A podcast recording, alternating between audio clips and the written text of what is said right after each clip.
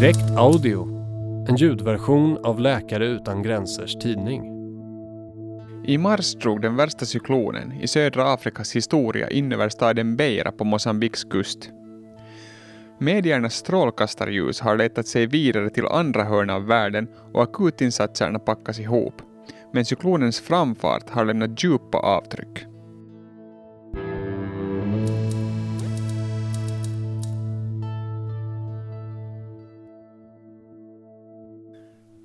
När en stor katastrof sker sätts många saker i rörelse.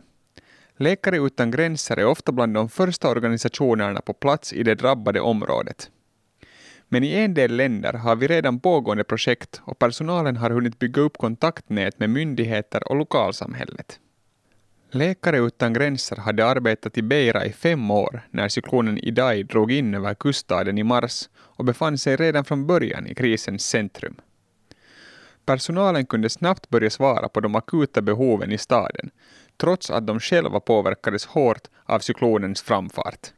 Många fick sina hus förstörda. De första dagarna flyttade flera medarbetare in på kontoret. Nu bor de hos släktingar eller vänner där de kan trängas uppemot 10-15 personer i ett litet hus, berättar Läkare utan gränsers projektkoordinator Gabriele Santini. Men de har ändå arbetat dag och natt för att se till att våra patienter får det de behöver.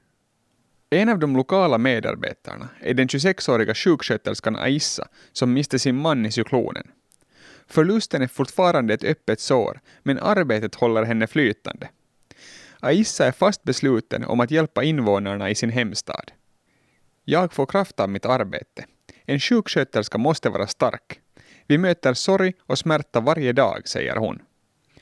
Ana Paula de Sousa har i över två år arbetat som barnmorska för Läkare utan gränser i Beira. Hon håller med. Genom att vara en del av akutinsatsen har jag sett med egna ögon hur hårt människor drabbats. Det har gett mig perspektiv. Jag förlorade bara mitt hustak, andra har mist så mycket mer. När en akut händelse inträffar tvingas man pausa allt annat. Livet, vardagen och ibland också de projekt som redan drivs på plats.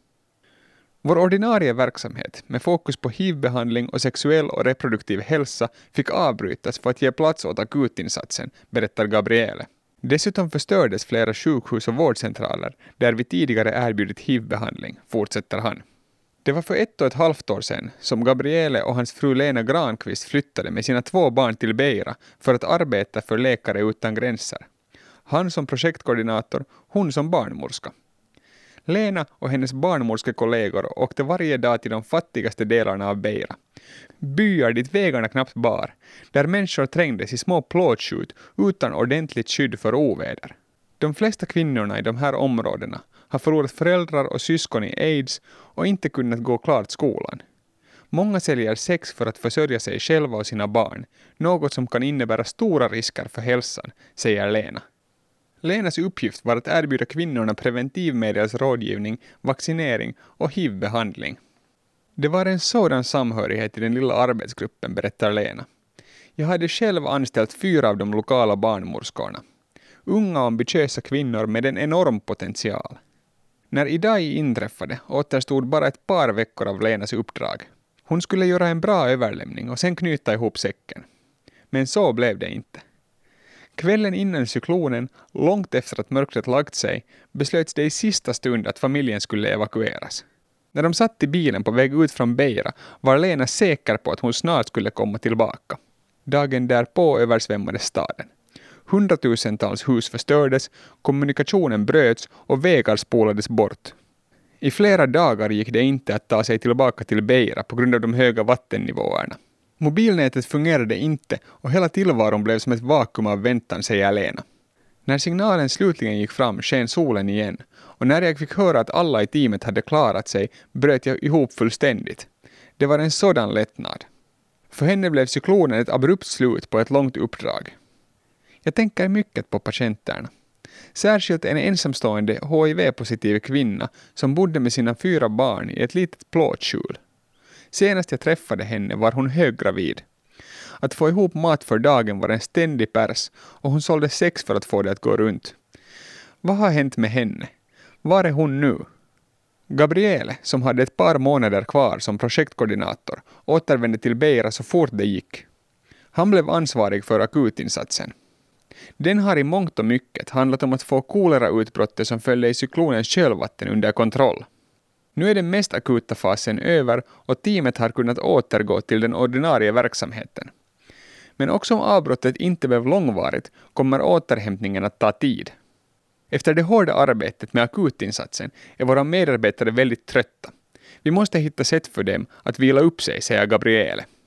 Cyklonen har satt djupa spår hos människorna i staden. Många står fortfarande utan tak över huvudet och har svårt att få tag på mat för dagen. Och också om kolerautbrottet nu är under kontroll kvarstår andra hälsoutmaningar. HIV är en utbredd sjukdom i Mosambik. I Sofala-provinsen, som Beira tillhör, lever 16 procent av befolkningen med hiv. Många hiv-patienter har efter cyklonen gjort uppehåll i sin behandling. Sjukhus och vårdcentraler var ur drift i veckor och många kunde inte få tag på sina tabletter. Prioriteringarna skiftar också när man plötsligt står utan tak över huvudet, förlorar familjemedlemmar och inte vet om man har mat för dagen. Man behöver ta itu med det mest akuta först, allt annat blir sekundärt. Läkare utan gränser har nu ett viktigt arbete framför sig, både i att lokalisera tidigare hiv-patienter och att nå ut till nya patienter och erbjuda dem behandling. Ju längre infektionen går obehandlad, desto större är risken att patienten utvecklar långt framskriden hiv och drabbas av följdsjukdomar som till exempelvis tuberkulos, säger Gabriele. Ju längre infektionen går obehandlad, desto större är risken att patienten utvecklar långt framskriden hiv och drabbas av följdsjukdomar som till exempel tuberkulos, säger han. Risken att överföra viruset till andra ökar också. Om personer med hiv inte återupptar sin behandling riskerar deras hälsa att försämras och vi kommer att se fler allvarliga sjukdomsfall framöver, säger Gabriel. På ytan har livet i Beira så småningom börjat återgå till något som liknar en vardag. Mediernas strålkastarljus har sedan länge lämnat staden och de flesta hjälporganisationerna är i färd med att avsluta sina akutinsatser. Men Gabriele betonar att det kommer att ta tid för Beiras invånare att komma på fötter igen. Läkare utan gränser behövs här, nu mer än någonsin, säger han. Aissa håller med. En stor del av förödelsen ser man tydligt, omkullblåsta träd, förstörda byggnader och översvämmade gator. Men det är så mycket som inte går att se med blotta ögat. Under ytan finns våra berättelser av vår sorg, men också vår beslutsamhet om att leva vidare, säger hon. Den här artikeln ingick i Läkare utan gränsers tidning Direkt, nummer 2 2019.